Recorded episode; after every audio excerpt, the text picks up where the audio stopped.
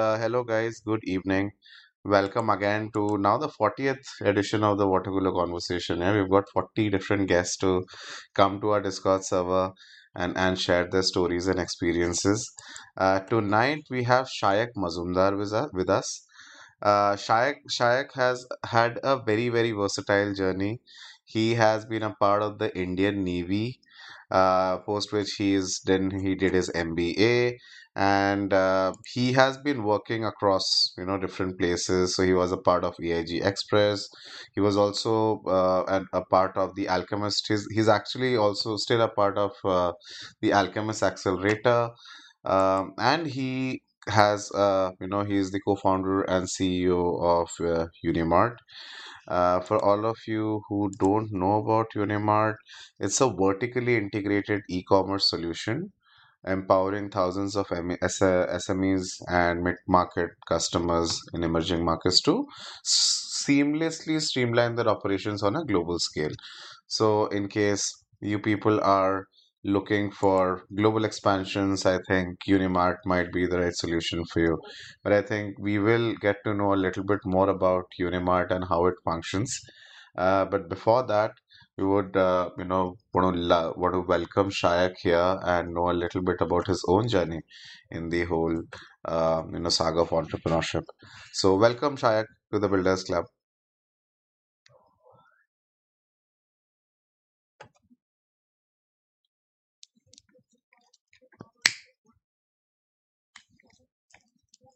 Hopefully, yeah, I mean, uh, still, I think we're still starting up here. Uh, you know, uh, these clubs, these uh, journeys that we have, these stories are never enough. So every guest is a new one. Every story is different. Uh, so Shayak, where exactly and how exactly did you come across the whole idea of Eunimart, and what exactly have you been up to? So it was kind of, um, I was already doing something similar at Rocket, right? Uh, my job at Rocket Internet was to create a global um, e commerce platform. Um, although I was doing it from uh, a marketplace point of view, but I was working with thousands of SMEs in China, Latin, uh, Africa, South Asia. I established these uh, lines, um, you know, supply chain, shipping, uh, marketing, uh, all these processes. And as I was doing that, I kind of uh, realized that there was a huge white space between what um, existed and what really needed to exist. Um, and you know, so just to put it uh, in a bit more clearly, Amazon, Alibaba, uh, these are great ecosystems, okay? And similarly, in every geography, every country you'll see, it's kind of dominated by two, at best, three marketplaces, okay? China is dominated by Taobao, Tmall, Pinduoduo. India is dominated by um, Amazon, Flipkart, um, and then maybe a couple of other smaller platforms. Um, US is dominated by a few platforms like Shopify, Amazon, and a few smaller platforms like Walmart, etc. These platforms tend to provide merchants with um, a, a, essentially a toolkit and an access, right? So they provide a merchant with an ecosystem of uh, solutions partners um, like marketing, shipping, supply chain, operations partners, but also a complete ecosystem that a merchant can just go and start selling. But what is missing is when that merchant wants to take the step out of that ecosystem and start selling on multiple channels. There's no platform that is solving that uh, particular issue because every second brand that is out there, or every second seller, let me call it a merchant, who sells on e commerce, needs a platform to create that same ecosystem that Amazon gives them but not linked to an Amazon or a Shopify, right? Mhm. So um, imagine you're a brand.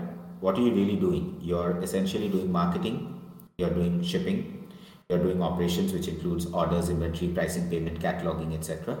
You're doing supply chain, which includes sourcing, warehousing, fulfillment, all that. Now Amazon gives this to you in a neat little, you know, package. But what you want when you when you're stepping outside of Amazon and you're trying to create this across Amazon, Flipkart, Shopify, Lazada globally, you want the same ecosystem. So Eunimart offers you that. And that took me some time to figure out. Hmm, hmm, hmm.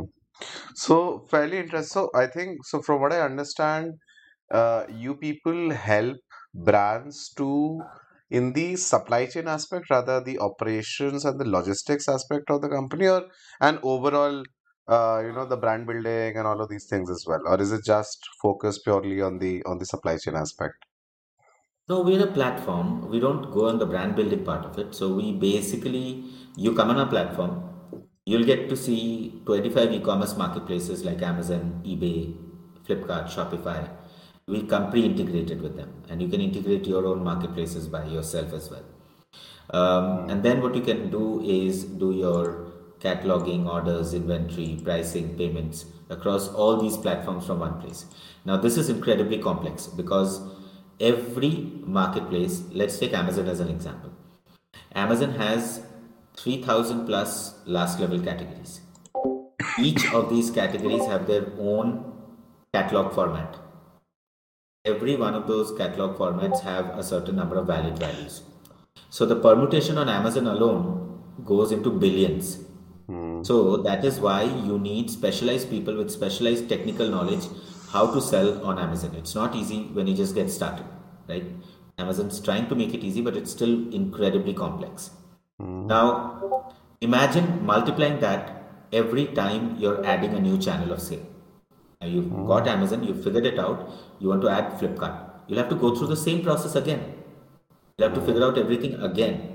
And your same team may not be able to handle more than one or two marketplaces. So then you're adding teams, you're adding processes, and you're adding a tremendous amount in costs managing this. Okay. On top of it, you are now creating your own technology solutions because there's no order management system that works across all these international marketplaces. There's no shipping management system that works across all these international marketplaces. There's no marketing management system that works across all these channels. So, how are you going to manage your business across all of them? You're going to hire a technology team who will do that for you.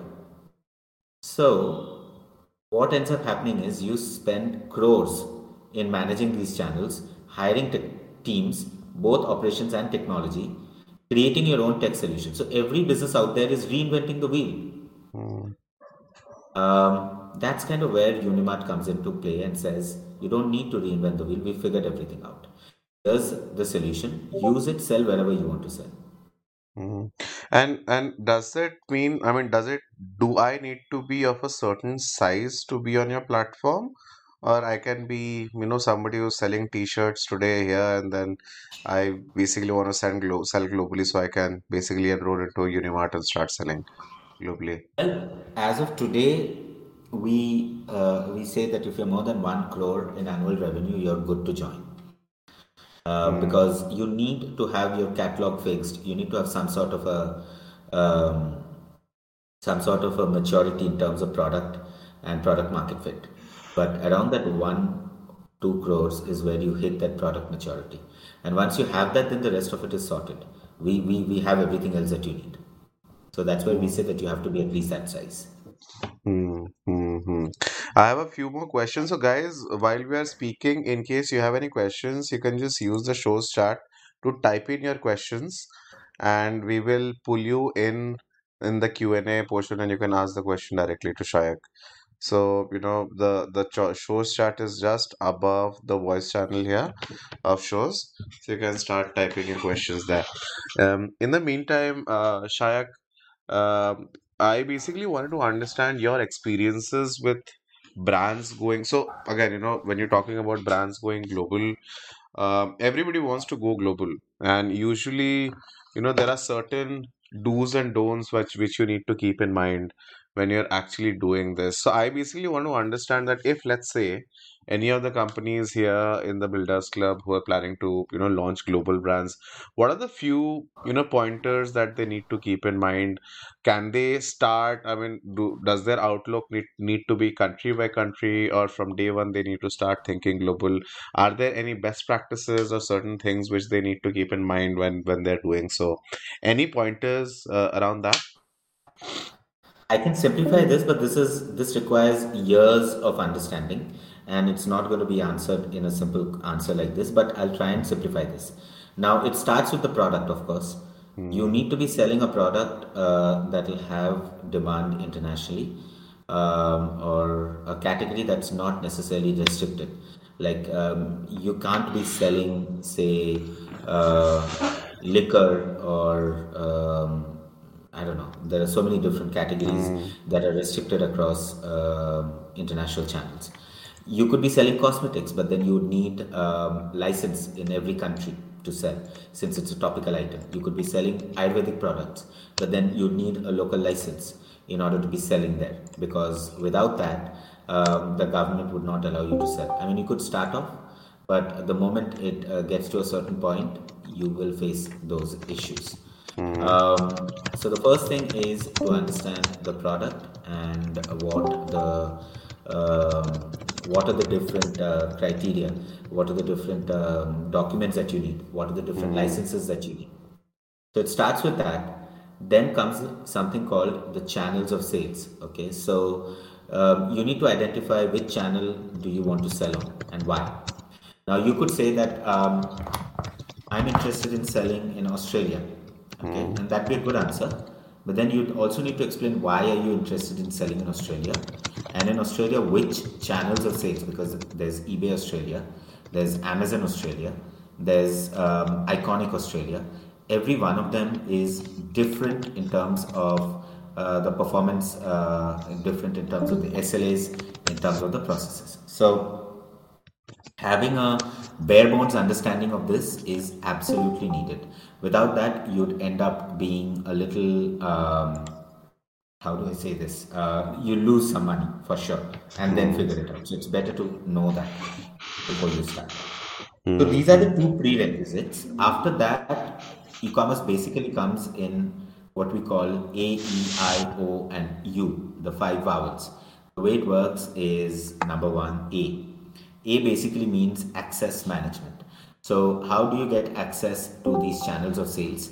Just because you want to sell there doesn't mean that they will allow you to sell. So, you could go to Lazada and say, um, I've got this lovely product and I want to sell on your platform.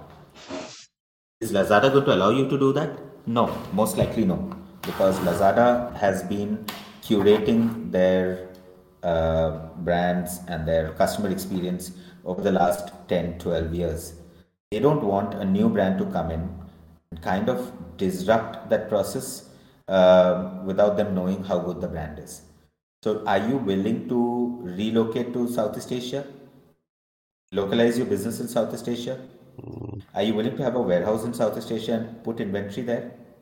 That becomes very complex because then how many countries can you do? How many countries do you have the bandwidth to do that and do, you have a priority in terms of where you want to go and how you want to do? That then becomes the next question for you to answer right? So it started off with understanding your product then it went on to the channels of sales or what we call access. Once you got this figured out that okay this is the product and this works this way and these are the channels and this is why i'm going to sell there and this is my uh, documentation process this is my permission process and i'm i i'm going to start off internationally or i'm going to localize my product there. Got this answer figured out. Then comes a third question. That is basically what we call the ecosystem question. At hmm. this point you need to answer who's your shipping partner? Who's hmm. your warehousing partner? Who's your marketing partner? Who's your payments partner? If you are doing it yourself and many cases brands tend to do that themselves right? So especially when they start off you still need to answer that question as to how you're going to do it. Now let's say uh, you decide that okay i don't want to go to a lazada and ask for permission. I'm going to take my shopify store and i'm going to switch on this particular geography. Great. That's actually a very very good way to do it. You'd still need to figure out the ecosystem. Because without figuring out how you're going to ship to the end customer or without figuring out how you're going to um, how you're going to fulfill your orders you, you're not going to be able to sell there or how are you going to do your marketing because you see what lazada gives you is the same ecosystem but if you do it on your own on Shopify, you don't have access to that ecosystem. So you'll have to figure that out. So this ecosystem becomes a third question that you answer. So E. Then comes the insights, intelligence, I. Mm. You need to know who's your competition, what are they doing, what is the right price point, Mm. how do you optimize your products to sell them, marketing. All of these comes under intelligence. Okay. O stands for operations. This is the simplest part. Um, you could just basically go to any existing order management, inventory management system and start off. This isn't difficult. As you scale, of course, your operations is going to become very complex. But to begin with, it won't be very difficult to do. And lastly, U, U basically stands for uniformity in approach. You cannot have different prices on different channels in the same market. It ends up killing your brand because there's no brand consistency and marketplaces tend to frown upon it. So this is the process, right? AEIOU, Access Ecosystem Intelligence Operations Unified. Hmm. Hmm. Hmm. Wow, that's a very simplistic way of remembering it, Shayak. Thanks a lot for this. Um, uh, I basically wanted to stress upon the first point which you talked talked about a little bit more, which is how exactly do I know? I mean, if I enroll to a marketplace, currently, is there a way I, let's say I'm selling XYZ, let's say I'm selling jewelry, or let's say I'm selling wine, for example. Now, some countries might allow it, might allow it, some some countries might not. Is there any way the legality or the documentation aspect is standardized or uh, you know or simplified by these platforms? Because that's a lot of a head, lot of headache. Because I myself had tried to do it once and I realized that the paperwork itself is a little bit too uh, you know daunting for me when I'm planning to start something like this. Okay. Um, this is one of the problems, although it's a small problem, but it is a problem uh, that you need to solve. There are service partners that do that. Um, there could be, um, we at Eunimart, we will uh, provide you with a, a platform where you'll get to see the documents, you'll get to see what is needed to sell in which country and how the process goes. And you could do the same thing by Googling it. Uh, le- each marketplace will have their own uh, seller center. On that seller center, uh, they will give you, uh, they will have their own uh, blogs, learning management systems, etc. That will tell you how to do it. So um, essentially, the question really is um, you could take a lot of time and figure things out for yourself Alternatively, you could just go to an existing platform that has done that work and you know find out all the information there. So Eunimart has done kind of the work. So, but again, I'm repeating, this is not a very difficult thing to do. It just requires time and effort. You can just go out there and start googling, reading the blogs, reading the articles, and you'll find things. Even Eunimart provides a free learning management system where we provide a lot of uh, answers to these questions. Hmm, hmm, hmm, hmm, hmm, hmm. Interesting, interesting. Cool. Um, I have one more question, and then guys, we'll just open up for for questions. Uh, there, there are two or three questions already there. Um, Shayak, I basically want to touch upon the pandemic and how that has transformed the whole logistics and the supply chain. Uh, you know, the global uh, supply chain ecosystem. If I want to sell globally, uh, you know, how exactly did the pandemic affect, and how exactly have you seen things change after the pandemic now? It's quite counterintuitive, actually, uh, what has happened. Um, the pandemic has been the best possible thing for supply chain globally, Okay. uh, in all possible ways, right? Uh, first of all, um, you know, you thought that uh, these businesses would be suffering and they would not be getting orders, and uh, you know, supply chain would be disrupted. Yes, that is true to an extent, but what ended up happening is the logistics and supply chain companies minted money during this period because um, sellers didn't know what to do. Hmm. Merchants did not know what to do. Everything was disrupted. A lot of the merchants were, were doing things on their own. They had no option but to end up at the doorsteps of dhl fedex and the rest and hmm. say you know what guys you're the experts. You figure it out. And they hmm. had solutions right? They just hiked up their prices two times three times during this period uh, for the same services that they would have been charging say five 500000 rupees they are now charging 2000 3000 rupees so um, not only were they getting more customers more demand but they're also able to monetize it more right? So it was a great period for these uh, supply chain companies because everybody wanted to digitize their business. Everybody wanted to automate their business. And these guys had already figured that bit out, whereas normal merchants did not have those solutions. So they kind of minted money during that. Number one. Number two, large number of brands, especially those above $50 million in annual revenue, learned the hard lesson uh, that not automating is how it, badly is it affecting their business. I saw massive, massive companies like um, you know uh, Big Bus, sorry, Big Bazaar, um, then Heritage, uh, Heritage Fresh, etc., operating out of Excel sheets. Mm. You would not believe it. Massive businesses operating out of Excel sheets. They pass Excel sheets on email for their orders and inventory management. You would not imagine a business that's doing, uh, you know, a few hundred crores in annual revenue operating on Excel sheets. They are, and this came up came as a rude, you know, wake up call for all of these guys. That guys, if you're not automated, this is a new world that you're living in, and your customers are looking for you online. You need to automate everything. So all of a sudden, we had this, you know, this industry that was full of uh, people who were fairly self-absorbed, fairly self-satisfied that okay, we are good. We don't need to change the processes that we've been using for the last 30, 40 years. Taken by the scruff of the neck and said, you know, change now, now as in now, in the next two months, in the next five months, change everything. And change they did.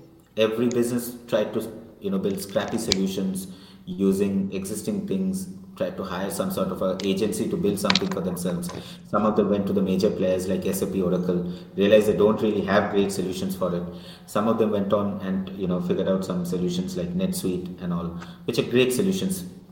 So I think, like I mentioned in the beginning, what happened during the pandemic was possibly the best possible thing for supply chain globally. It one underlined the need to digitize and automate everything and so that you have transparency visibility you have some sort of uh, you know resistance against disasters. Otherwise um, you know you're just you're just basically caught with your pants down. Um, and uh, this the supply chain companies minted money during this period. They were fully on uh, you know they had warehousing space they had um, you know automations in place they were uh, able to get through the uh, protocols fairly easily, whereas normal businesses had no, no idea how to do it. Would that be my answer? Wow, interesting, very interesting. Oh, opportunity. You know, it was kind of an opportune moment for these guys also, because and nobody else had anywhere to go, and they were the guys who were the experts in it. Cool. Yeah, it was. I was speaking to. I'll not name it, but I was speaking to one of the most people in uh, the world's largest logistics company, and he basically told me that I don't have space in my warehouse to give anymore, and I'm basically hiking up my prices to prevent people from coming to me. That's literally what they were doing. Wow, interesting, interesting, cool. With that, uh, we'll just open the floor for questions. I think there are a few that are already in line. Vatsal, you can go in first, yeah? Vatsal, you can just unmute and ask your question. Yeah, yeah. Uh, hey, Shag. So glad to have you here and be uh, being a part of this conversation. Uh, just wanted to ask you a couple of things. First, I mean, uh, empirically, uh, are there categories which are perhaps easy to start off, you know, while expanding internationally? Uh, for instance, say fashion or beauty and personal care. have you seen something like this happening for certain sort of categories wherein, let's say, a clothing brands comes in and they sort of expand very, very quickly or something like that? Okay, yes, obviously there is. Um, so, first of all, uh, it's my pleasure to be here as well. Secondly, um, what you're talking about is um, a multi layered question. Now, first of all, um, which categories tend to do well? It would be an intersection set between um, categories that are easily manufactured locally or categories where you have an advantage in terms of uh, manufacturing. Now, countries like Indonesia have a tremendous amount of uh, artistic uh, uh talent, right? So they can easily build uh, batik print uh, products and all that sort of stuff, handicrafts and all. So they they specialize in those. India tends to specialize in um, stuff like uh, gems and jewelry. It's the biggest category out of India. Um, ethnic wear. It's another huge category out of India. Handloom, handicrafts. So the first set is a, is a set of products where you can either manufacture easily or you have uh, a massive amount of uh, local talent available or you have an undue advantage. The other set is the set of products that are globally in demand or the categories that are globally in demand. So the intersection set between these two things is where you want to be because that is what is easily. Oh yeah, there's a third set.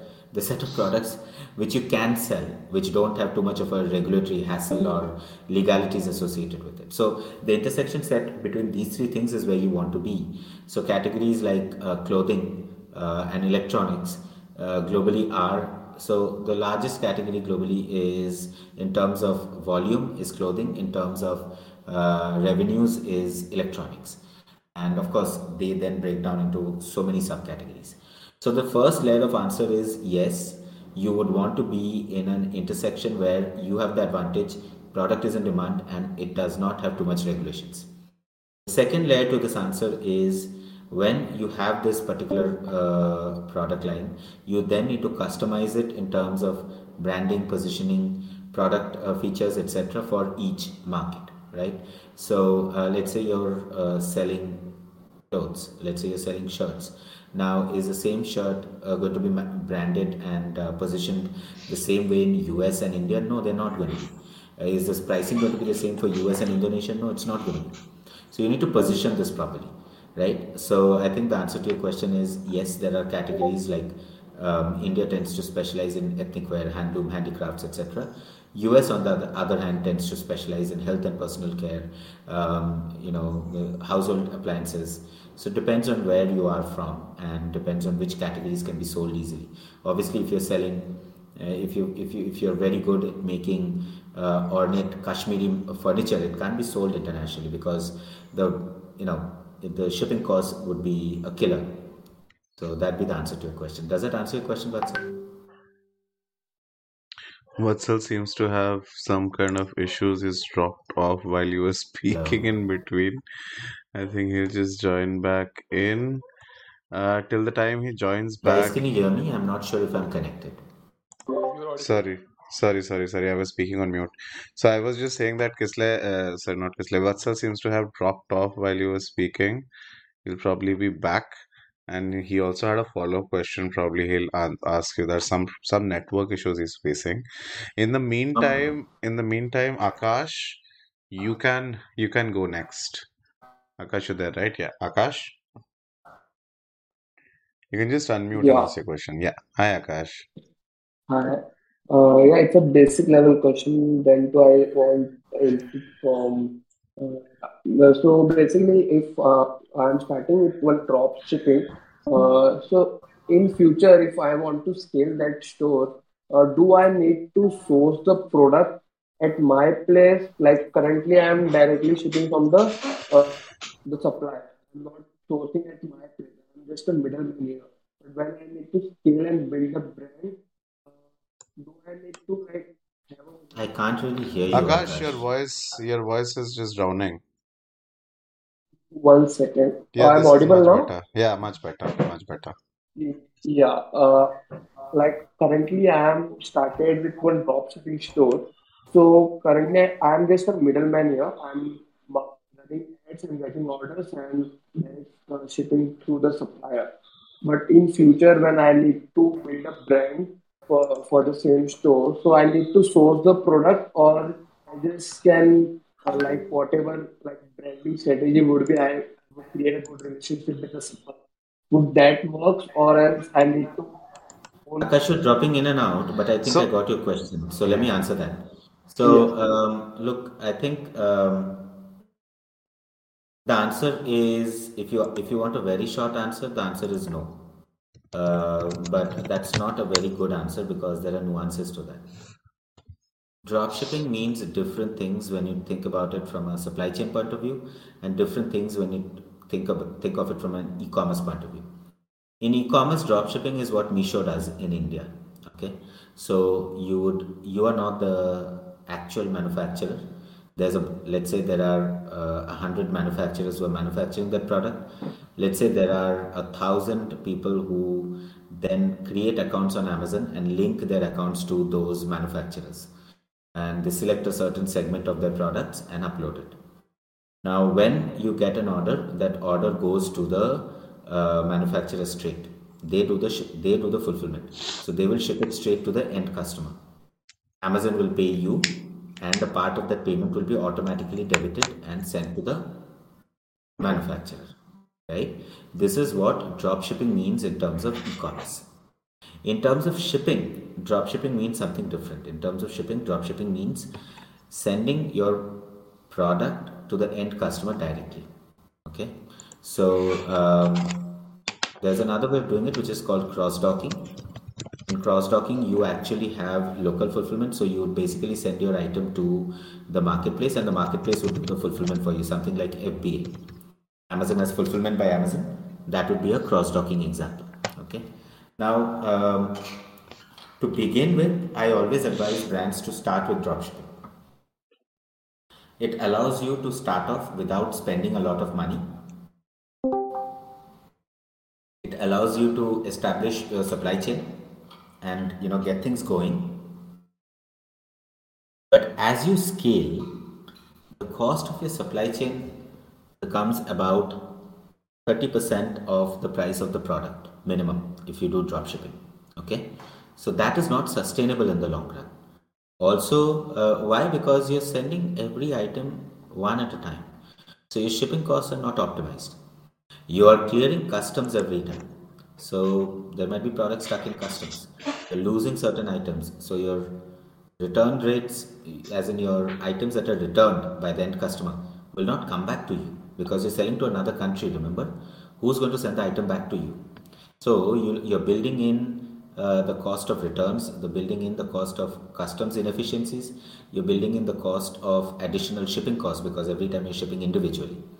So the cost of your supply chain actually becomes 30% plus. I have seen brands where it is 40 45% of their product price is just shipping and supply chain. So you're bleeding money there. Okay.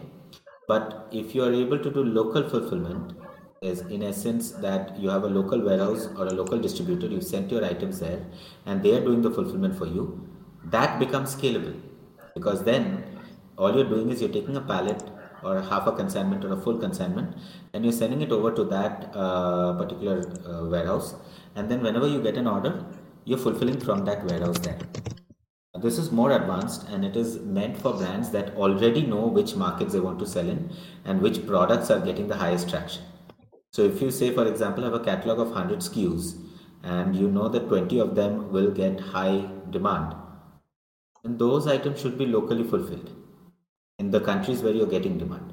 For the rest of it, you should be doing dropshipping. So that is why I said the short answer is no, but the long answer is it depends. You should be doing dropshipping for items that are not uh, high value or items that are not uh, you know high in demand. Uh, but if you once you've identified where you're going to sell, how much you're going to sell, you should be doing local fulfillment. I hope that answers your question. Hmm. Yeah, got got it, got it. That's a Thank very you. that's a very comprehensive answer, yeah, Shayak. Thanks a lot. Thanks a lot for that. in the meantime, Vatsal is back. Vatsal, you had dropped off in the middle of a question. Uh, sorry, middle of an answer. I'm, I'm not sure whether you have listened to it. You'll probably have to go back to the podcast, which, which, which once we release, you can probably go through the answer which Shayak came in. You also had a follow up question. If you want to go through it, we can do it right now. What's up? Yeah, yeah, so sorry for that. Uh, I'm having some connectivity issues over here. Uh, yeah, but I'll, I'll, probably go to the podcast and uh, listen to the answer again. So the follow up was that the, uh, the Indian D2C D2C scene is evolving very very rapidly uh, over the past two three years or so. right? And the and there is a lot of focus on that as well. And uh, having spoken to a few brands personally myself, a lot of them are uh, sort of looking at expanding internationally. So, uh, just wanted to understand, Shayak, what is your view on that, and how do you see the whole uh, D2C scene evolving, uh, more specifically internationally, and how do you see the whole, you know, uh, process going about? So first of all, um, I don't think the D2C brands in India are evolving fast enough, if you ask me. I mean, I, I think obviously from a domestic perspective, the D2C thing uh, has, is kind of taken off. It's a lot better than what it used to be five years back with the likes of Mamaearth and with the likes of Sugar Cosmetics and with the likes of Boat and you know there are plenty of Indian brands that are doing well domestically. Now, um, is the space really really blowing up? I think you could basically see about a hundred brands at best, right, that are doing really well in D2C. Is that a lot? No, not really. It needs to grow a lot more. Like in China, uh, just taking the example of the world leader in this space, every second business that you go uh, go and speak to is already selling internationally. Back, I'll, I'll tell you a small story, okay? Back in 2015, I was setting up my China office and I met this Chinese merchant. I was meeting some of the key merchants and I met this guy and um, you know he he barely spoke English, so we had a translator. And this gentleman was selling um, forget the category, that doesn't matter. Point is, he was literally flying his own plane to Kenya once a week to put products into Africa. Okay? Once a week, he was flying his own plane, and he wasn't even a huge merchant, he was just a mid sized merchant. Now, take that into perspective and tell me if there's an Indian D2C brand that has reached that stage. No. Right? Um, so, and China has thousands of those brands, right? Thousands. The total size of cross-border e-commerce from China is about 139 billion dollars. The total size of Indian e-commerce is 35 billion dollars. It's about 105 billion dollars smaller than the Chinese cross-border market. Actual size of Chinese e-commerce market is 770 billion dollars. So India and China have a you know massive massive size difference. Same thing goes for US. US is about 550 billion dollars. Now, I think this is evolving and plenty of Indian D2C brands are trying to go global, which is a great thing. And um, with time, there will be a certain amount of knowledge that will build up around it.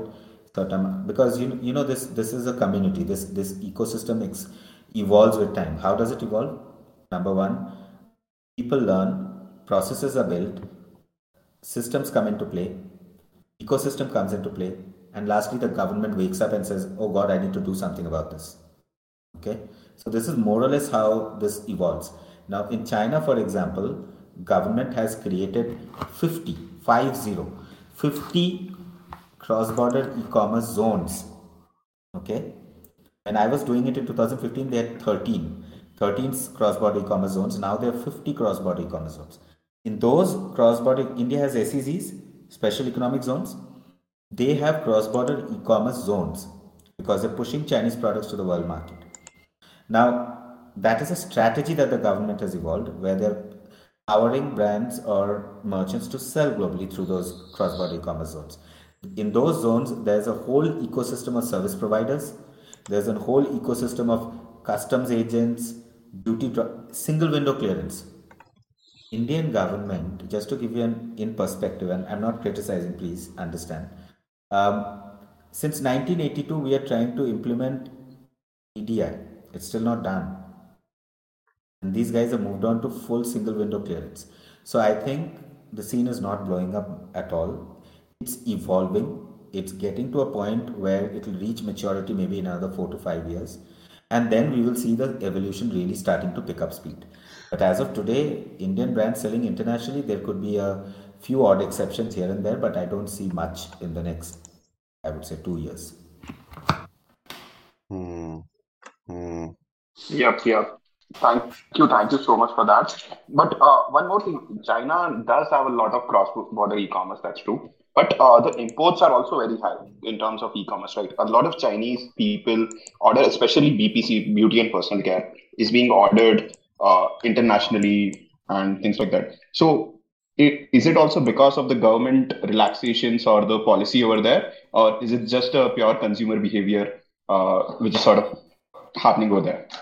No, it's pure consumer behavior. It has nothing to do with the the government is uh, paying lip service to opening up to international markets, but in essence, China is one of the most difficult markets to go and sell in. The government regulations are ridiculous. Um, I've taken hundreds of international brands to sell in China. I know it is it is a murder to try and sell in China. No, so it's not the government doing anything about it. China as a market is third generation uh, uh, when it comes to international buying. So the first generation was being discretionary. They were buying only brands in a certain way just to show off. The second generation became uh, utilitarian, so they started buying things, uh, deciding whether uh, you know certain categories were being more easily bought internationally. So they at that time Australian, New Zealand uh, based uh, brands used to sell very easily in China because they used to sell those uh, you know um, childcare products, mother products, and all that sort of stuff. Um, and now they are in a third generation where um, they are basically local and international brands are competing more or less equally because the Western brands have made a massive, massive effort to enter China. So even now, the playing field is very heavily tilted in favor of the Chinese brands, but the international brands, through a whole ecosystem of international people who've married Chinese people, now have now speak Chinese, um, as in speak Mandarin, have presence in the uh, in in the local governing bodies there. They are enabling the other international brands to come in, and that is what is making the uh, making it possible for international brands to sell in China. Although the regulations are still very ridiculous. So this does not have anything to do with uh, government regulations. Got Interesting. it, got it. Thank you. But don't you think, Shayak, that because of Alibaba, a lot of th lot of the cross-border things have matured in in China? Uh, bec- Alibaba was a function of the time and place where they were in. hmm. Alibaba did not create uh, it. China was um, under, uh, and again, sorry for taking a side here, um, or I, I mean, taking a detour into the conversation. But under Deng Xiaoping, basically China, um, China's uh, policies changed from uh, very socialist policies to very uh, to, to fairly capitalist policies, where uh, they were uh, trying to create an ecosystem. Because before Deng Xiaoping, anybody selling products or anybody manufacturing or anybody doing a business was being questioned by the government as to why Hmm. are you running a business, why are you trying to make money. But when Deng Xiaoping came in, he basically said it's good that people are entrepreneurs. They're making money for the community. And there are certain areas in China which are um, like you know we have communities in Gujarat, Rajasthan. Similarly, there were certain communities in China which came from the Hangzhou province where they used to be sales people or manufacturing people for centuries because they did not have good agriculture there, so they were always gypsy people who used to sell manufacture stuff. Under Deng Xiaoping, that was heavily built up, and so you you saw that pattern emerging from 1970s, where um, you know there was a time in EU, YIWU, EU, where they were they, they basically there was this ditch, they they dug this huge ditch and they cemented the ditch over, and on the ditch you would not imagine 7 lakh merchants were sitting. 7 lakh merchants used to sit there and sell their products. It was 1970s. So they had created a certain ecosystem where entire villages were just producing socks. Entire villages were just producing gloves. Gone to those areas and seen them for myself. The rate at which they produce electronics is here if you have to buy electronics you go to a store and essentially even in wholesale you you have large scale uh, stores that's it in china there are 40 story buildings five of them in a row in shenzhen five 40 story buildings in a row where every room is just selling electronics and not as a store. They literally bring electronics in gunny bags, hmm. dump it on the ground, and you pick up whatever you want to pick up. Wow. You have, I mean, it is unbelievable the scale. And so Alibaba was just at the right place at the right time. It was a function of the time and space. Interesting. Interesting. Uh, I think, you know, China is a completely different beast altogether. You know, the way these people have done things, and uh, it's, you know, we'll probably have a completely a separate discussion around around the Chinese market in itself, probably, and that itself will take I probably one think it whole was a session. detour. Sorry about that. Because the question came up as the Indian D2C thing is blowing up. I wanted to give a real perspective about what blowing up really means.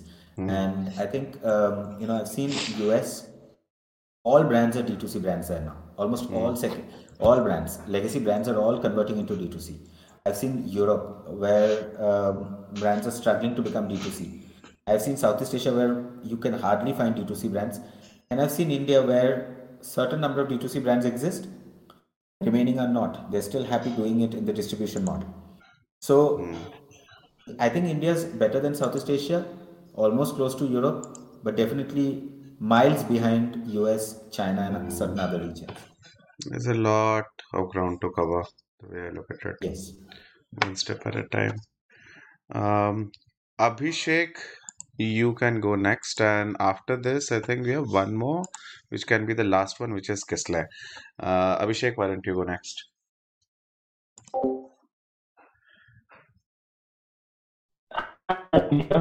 I thank you so much for giving the opportunity and also I've been loving hearing you talk. Uh, absolutely beautiful. So this is a small detour from what topic at hand. This is more of a question I thought of when you were talking at the beginning about your story. And what I found really interesting about you is that you're able to at spot ideas in the B2B segment uh, because normally customer facing problems are more easy to spot, is what I believe.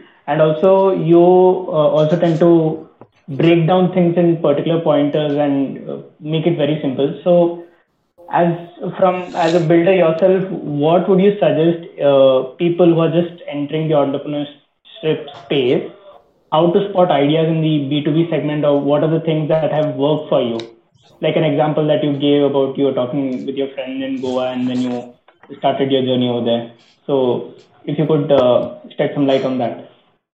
So what I'll tell you now, Abhishek, is something that um, you know comes naturally to me, and I think um, instead of speaking about it from that perspective, uh, there is a way to break it down into and making it into a formula.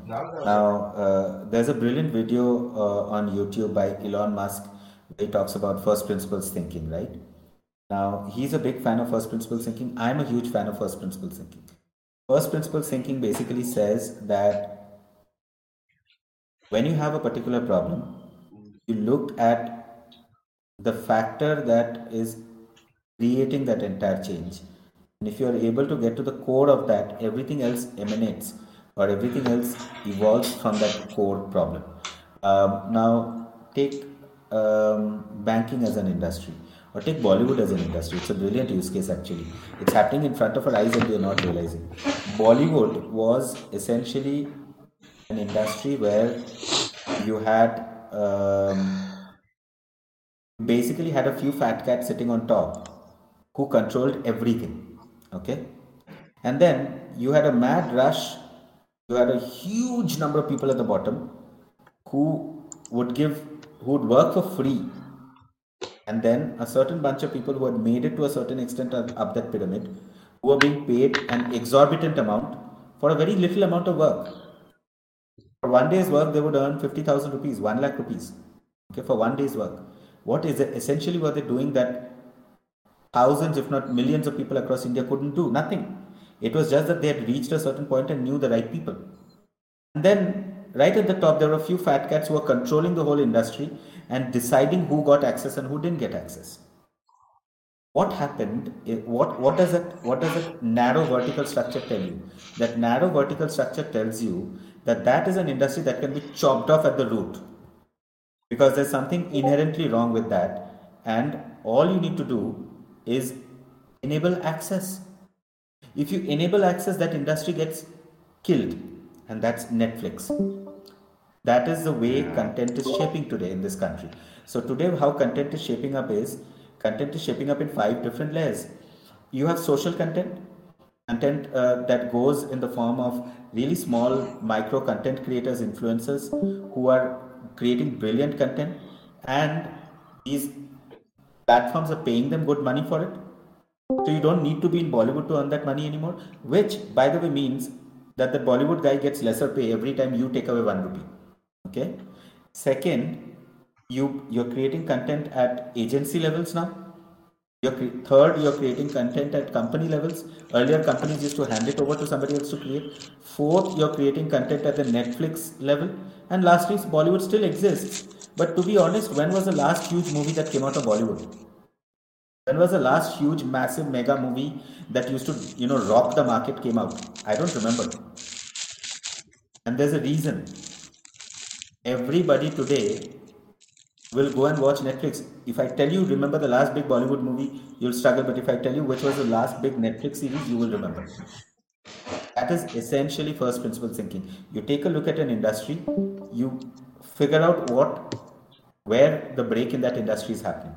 Okay, um, you figure out that um, this industry is very vertical, and you can create, you can disrupt it by creating a horizontal layer, or you figure out that this industry is very horizontal, and you can disrupt it by creating a narrow vertical. That happened in e-commerce. The likes of Flipkart, Amazon were very horizontal. And then Big Basket came and said, I'm going to build a vertical. I'm going to build a vertical and I'm going to build a big business out of it. They did. The first big e-commerce business that became profitable in India is Big Basket. Right? Hmm. Nykaa created another vertical play. And now look at how much they're valued at. Because it was a horizontal market and nobody was thinking vertical, Nykaa realized vertical made sense. They went there and they, and they made that happen.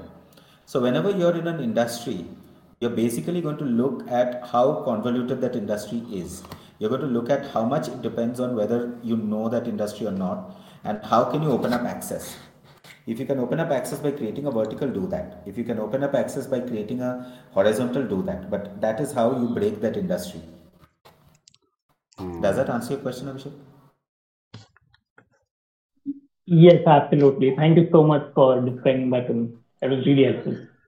Wow. Shayak, do you also teach by any chance, if I may just ask this? no, I don't teach them. Uh, nahin yaar, because I think the analogies which you give are so apt and so to the point. This will really, you, you'll be an amazing teacher if at any day you start teaching. Thank you. Cool, we'll just move on to the last question. Kisle, please go ahead, sir.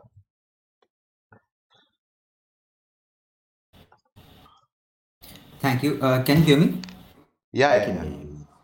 By the way, thanks for taking my pronouncing my name correctly. Very few people do that uh, in the first go. So uh, about me, I my background is uh, I'm into data science and in a supply chain company, but I also own a dairy startup. So the question is, uh, I want to start selling sell my ghee product globally. Uh, how can I do that? the main objective of this would be first to increase the volume. Second uh, to understand different markets. And the most the most uh, important one to uh, start making my network across the globe so that in future if other products come i can push through that network. So basically through retail. So basically, he he you want to talk about products which have a shorter left le shelf life, is what I understand. No. Like, Uh, I, I just wanted to say that ghee has does not have a short shelf life. It can stay. Other dairy products cannot. So that is why I chose ghee, which can stay for a longer time. That is six months. hmm, I just want to know how can I start selling it across the globe. got it, got it. Look, um, depends on how much uh, bandwidth you really have, because ghee is a product that will be in demand only with the Indian community. Okay, more or less.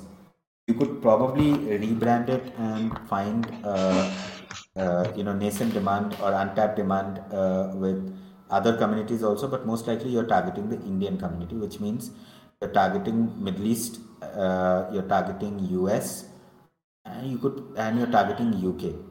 Um, it's not like Indians don't exist in other regions; they do, uh, but these would be the regions you would start off with most likely. Now, do you have the bandwidth to create your own supply chain? Do you have the bandwidth to really go and create a D2C brand in these countries? No. So, uh, answering to that, I want to have be a part of a network that does this. I don't want to create my own network. I want to be a part of a network that can facilitate me through for this. yeah, so No, go ahead. Yeah, so I was basically trying to answer that only, but you need to understand that um, you will need you will need a distributor for this if you're not going to do it yourself because um, ghee is not an easy product to sell. It requires a lot of handling. It requires a lot of uh, supply chain issues. It it cannot be drop shipped one at a time normally. It can be, but then the packaging will have to be extraordinary, and you'll have to also figure out with the shipping partners whether they will ship ghee for you or not, because they would need to ship it under cold chain conditions and all that. So um, my answer would be that this is a tough product to sell internationally. Okay, to begin with if now what you need to decide is whether you want to sell this as a DTC brand or whether you want to sell this through distributors. My advice would be if you don't have the bandwidth, sell it at, through distributors, find out distributors in different regions, let them figure out the supply chain, let them figure out the end, last mile, let them figure out the how to reach the end customer through whether they want to do it through uh, local retailers or whether they want to do a DTC brand there itself. Let them figure it out if you don't have the bandwidth. Now, if you have the bandwidth, then this is a separate conversation. If you have the bandwidth in the sense you have the funding, you're doing this solely as your business, it's a very different proposition then. Then you could go about building a brand around it, you could go about building a supply chain around it, you could go about building a value proposition around it. But that takes a lot of doing. Huh? So, um, with your current job, I'm not at all sure that you should be directly selling this product. Uh, so my current job was to tell ki I have understanding about the supply chain. Uh, Oh, and okay. and uh, the second thing is uh, why we don't want to. I mean, we want to collaborate with distributors, but the problem we fa- uh, faced was these distributor uh, distributors wanted to rebrand the product to uh, to their own brands and then sell it to different locations and uh, the visibility or the clarity about how your product will be placed in different uh, like places that placement and the value proposition was not clear through some distributors that we faced currently we like my my experiences might be uh, bad but still uh, that was the experience So I agree. I completely agree. That is why I said you need to take a call whether you're going to do this as a DTC brand or whether you're going to do this through distributors. Now, if you do this through distributors, you can create your own process and say that you as a distributor will have to follow these processes. You cannot rebrand it. You, you'll have to sell it under our brand name.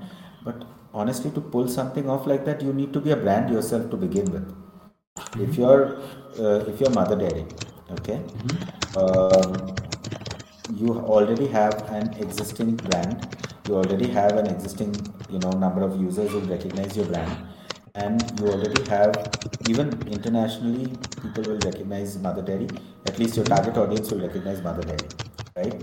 And they'll buy it for the fact that it is mother dairy so there's brand loyalty built into it.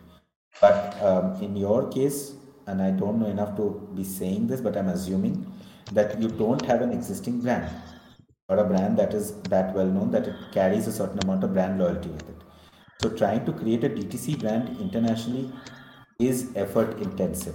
It requires a certain amount of money, a certain amount of expertise, a certain amount of commitment. Okay? Um, if you're 100% sure that's what you want to do, then go ahead by all means. Uh, go meet. Uh, there are these uh, retail expos where you can go and meet hundreds of distributors who will come and meet you. There's in fact Dubai uh, 2020, which was going on. I think it's been extended this year also. Um, you can go meet uh, a lot of people in the Middle East there, right? And once you meet them, you have your set process. You tell them that guys, you have to follow my process and you have to follow my guidelines for selling this product. You cannot sell it other, other than this process, and you have to strictly adhere to this. See if there's some acceptance to that. If there's an acceptance, and even if one distributor picks it up, good. But again, majority of the distributors will want to pick it up under their conditions. And if you say that no, I'm not going to take it back if you don't sell it, or you know you have a six month period, you can't return anything. Those are issues which you will face when you're trying to build this brand. Why am I saying all this? Is because ghee is not a product that you would ideally drop ship. So, uh, I mean, my plan was not just drop ship it, but also be a, in a part of a network that can go through other channels also, but uh, be it retail or be it a distributor who is uh, distributing locally to a particular region. So that that I'm fine with. Secondly, uh, I I'm, I'm not sure, uh, not contradicting to your point, but uh, if a particular brand is not even aware, uh, but the product is aware. For example, Indian community likes geese, but maybe they don't know the product. So if you could explain them what is different than mother uh, dairy, then maybe they might buy. For example, even if you're not a, a MDH masala, but it is Indian masala, people might buy it outside. So I mean that I is what buy it. I, I didn't mean that they won't buy it. I Uh-huh. meant that if if you want your brand name only to be the brand name, Mhm. does your brand name carry enough brand loyalty for you to be pushing that? That is a decision you need to take. If you think that yes, my brand name carries enough brand loyalty and I'm only going to allow that to happen, then by all means, that is what you should be doing. But if you mm-hmm. feel that, look, I don't have enough brand loyalty at this point, and the brand name itself will not necessarily sell the product, the product could sell under a different brand name also, and let the distributors have their brand name. You're it. getting your you're getting your Yeah. revenues any which way. I got a point. I got a point. Hmm. Thank you so much for that. Thanks so No, no, much. my pleasure. Sure. Thanks a lot, Kislev, for that question. Um, I think, uh, are there any other questions? Does anybody else have any questions? Because I think we can, uh, you know, you can probably uh, end the Q&A here. Because I think we have had a decent amount of, uh, because I think, uh, Shayak, um how's how's the experience been till now? The the questions and and the overall interaction for you? No, I think very good questions, very interesting questions, and I can clearly see that there's a community of entrepreneurs here who are very well engaged. Uh, kudos for building that, by the way.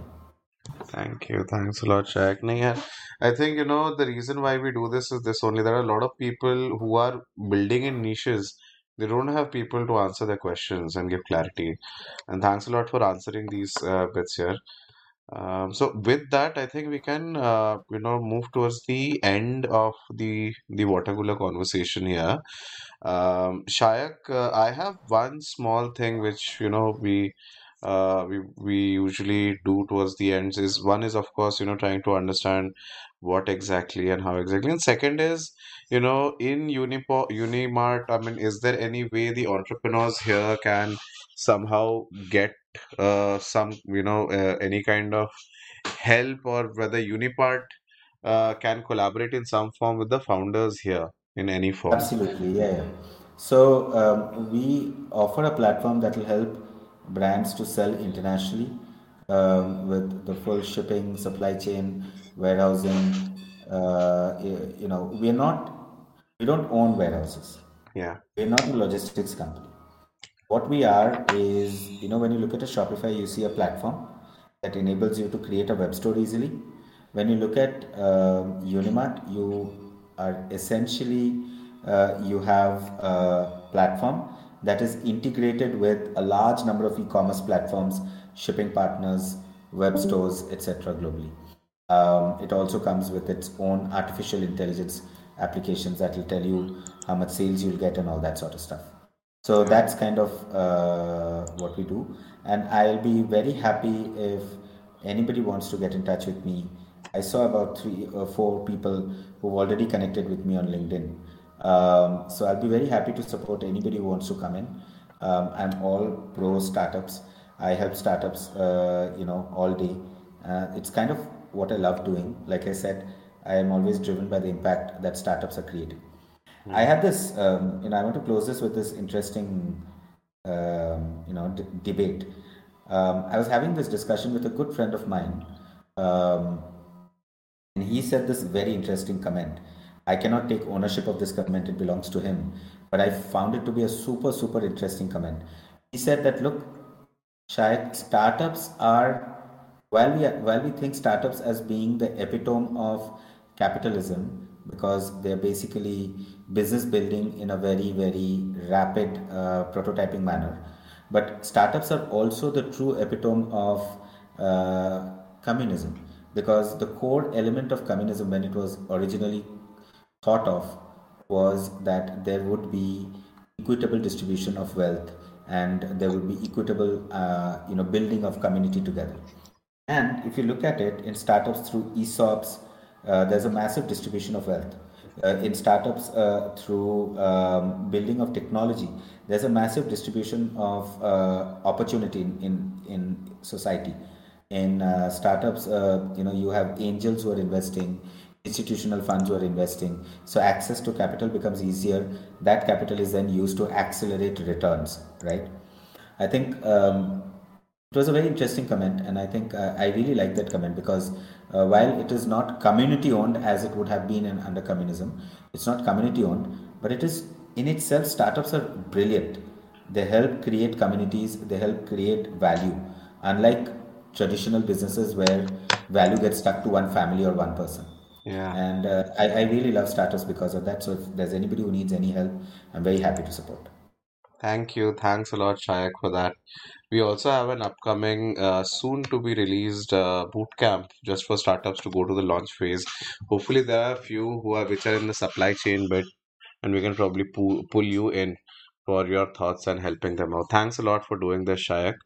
Uh, guys, for all of you guys who are still tuned in, um, I'm just sharing a link of a tweet that we did about people joining, you know, about about the uh, product, about this event uh, on Twitter. Uh, just, you know, you can reshare with your experiences, tag uh, Shayak, uh, he's also tagged in this in this tweet, and share your experiences on Twitter as well. That'll really help. Uh, and also, right up there, there's the testimonial section where you can drop in your comments about what you liked and how you liked this today's session. Uh, with that, I think we can just call it a day. Uh, thanks a lot, Shayak, for coming in. You, uh, you know, by de facto, all our guests become a part of our Chief Builders program, uh, Chief Chief Builders uh, initiative. Uh, there's a small exclusive group of WhatsApp community uh, for all the chief builders, all the guests that we have had till now, and we'll, you know, we would we would love to also join that community. Uh, a lot of big, you know, people right from the founders of uh, Shiros to FinShots and all of these people are already there. So hopefully you will uh, you will like that that community for yourself as well. It'll be a pleasure, and uh, really appreciate you guys giving this opportunity to startups to connect. Thank you, everyone, and have a great uh, have a, have a great evening.